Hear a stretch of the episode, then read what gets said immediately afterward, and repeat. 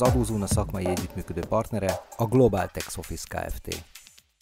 Üdvözlöm a kedves hallgatókat, nézőket! Nagy Norbert vagyok, nemzetközi és forgalmi adó szakértő. Korábbi adásban már taglaltuk a személyjövedelemadó törvény rendelkezéseit az adóügyi illetőségre vonatkozóan. Nézzük meg röviden, hogy a társasági adó mit mond erről, és hogyan szabályozza ezt, illetve majd ezt követően megnézzük azokat a módszereket, ami a kettős adóztatást kizárja, mentesíti, illetve korlátozza.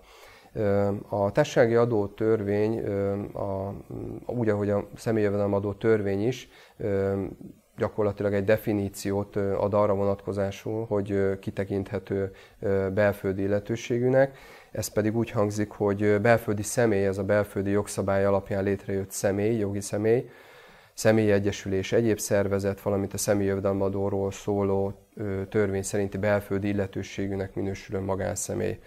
A belföldi illetőségű adózó a belföldi személyek közül, itt a társasági adótörvény felsorolást ad, nem fogom az összeset elmondani, de talán a legfontosabb a gazdasági társaságok ideértve, szövetkezetek, ügyvédi irodák, állami vállalatok, állami gazdálkodó szervek. A társasági adótörvény esetében is fontos, hogy amennyiben az illetőségre vonatkozóan nemzetközi egyezmény más szabályokat tartalmaz, ebben az esetben is ugye a nemzetközi egyezmény lesz az elsőleges, tehát azt a szabályrendszert kell követnünk.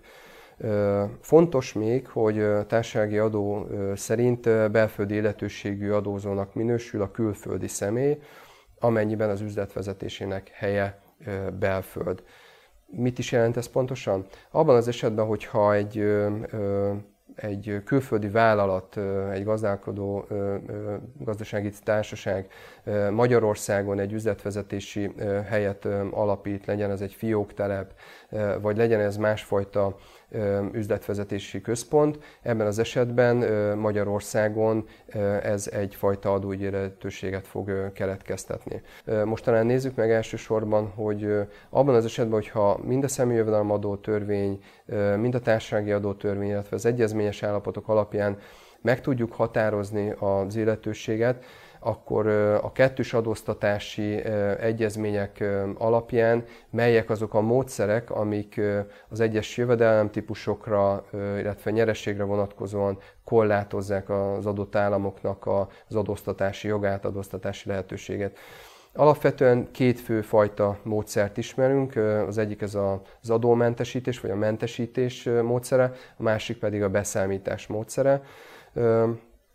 Mind a két fajta módszer egyébként a, a, a már korábban említett sok-sok egyezmény, 80 egyezményünkben szerepel.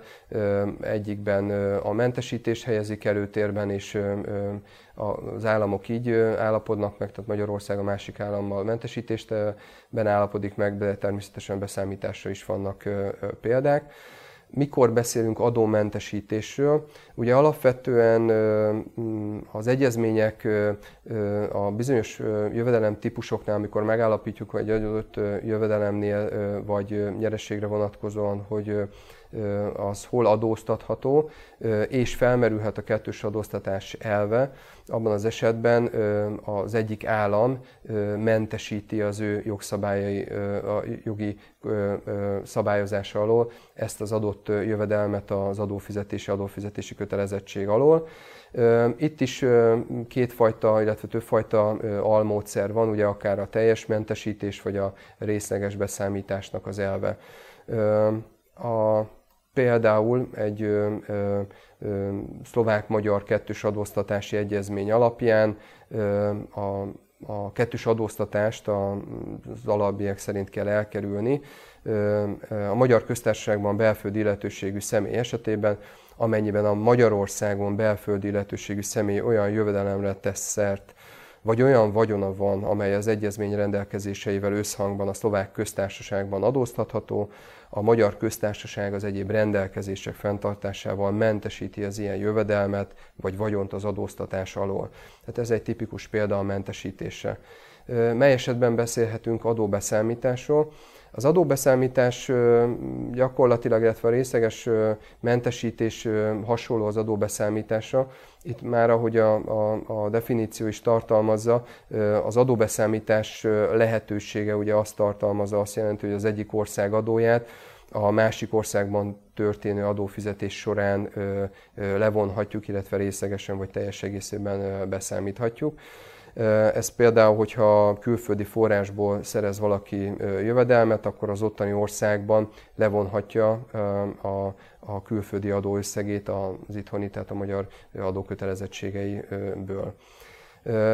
Beszámítás esetén az illetőség szerinti állam ugye nem tekint el teljes mértékben a jövedelem vagy a nyeresség adóztatásával, de ahogy már említettem, részlegesen vagy teljesen beszámíthatóvá teszi a külföldön megfizetett adót. Itt is többfajta módszer van, nagyjából a, ugye a teljes beszámítás, illetve a részleges beszámítás. Erről szerintem nem kell különösebben beszélni, hiszen egyértelmű, hogy mit jelentenek. Mely esetben fordulhat elő például egy ilyen beszámítás? A beszámításra egy tipikus példa az osztalék. Az osztalék egy olyan ö, ö, jövedelem kategória, ami egyébként az egyezmények ö, alapján is általában nem teljes körűen mentesített a kettős adóztatás alól, ami azt jelenti, hogy valójában nem csak az illetőség szerinti ország, hanem a forrásország is adóztathat, amennyiben például egy magán, magyar magánszemélynek külföldről származó osztalék jövedelme van, ott bizony felmerülhet még egyezmény mellett is, hogy a külföldi országban is adót kell fizetni ezen osztalék után, azzal, hogy a magyar adókötelezettségeiben a kint megfizetett adót beszámíthatja. Köszönöm megtisztelő figyelmüket!